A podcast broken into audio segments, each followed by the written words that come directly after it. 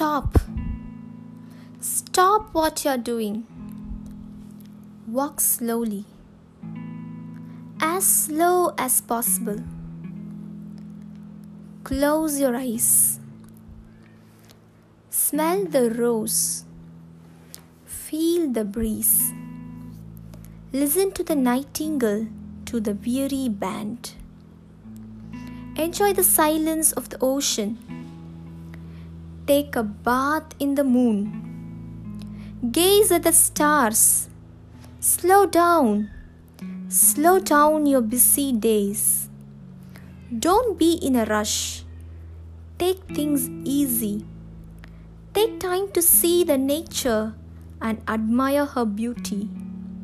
Enjoy every single moment. Enjoy your life. It's June 19, World Sauntering Day, observed annually to remind people to slow down and enjoy life as opposed to rushing through it. You're listening to Katinile, the bilingual saga with me, Ambika. Good night and sweet dreams. Happy Sauntering Day!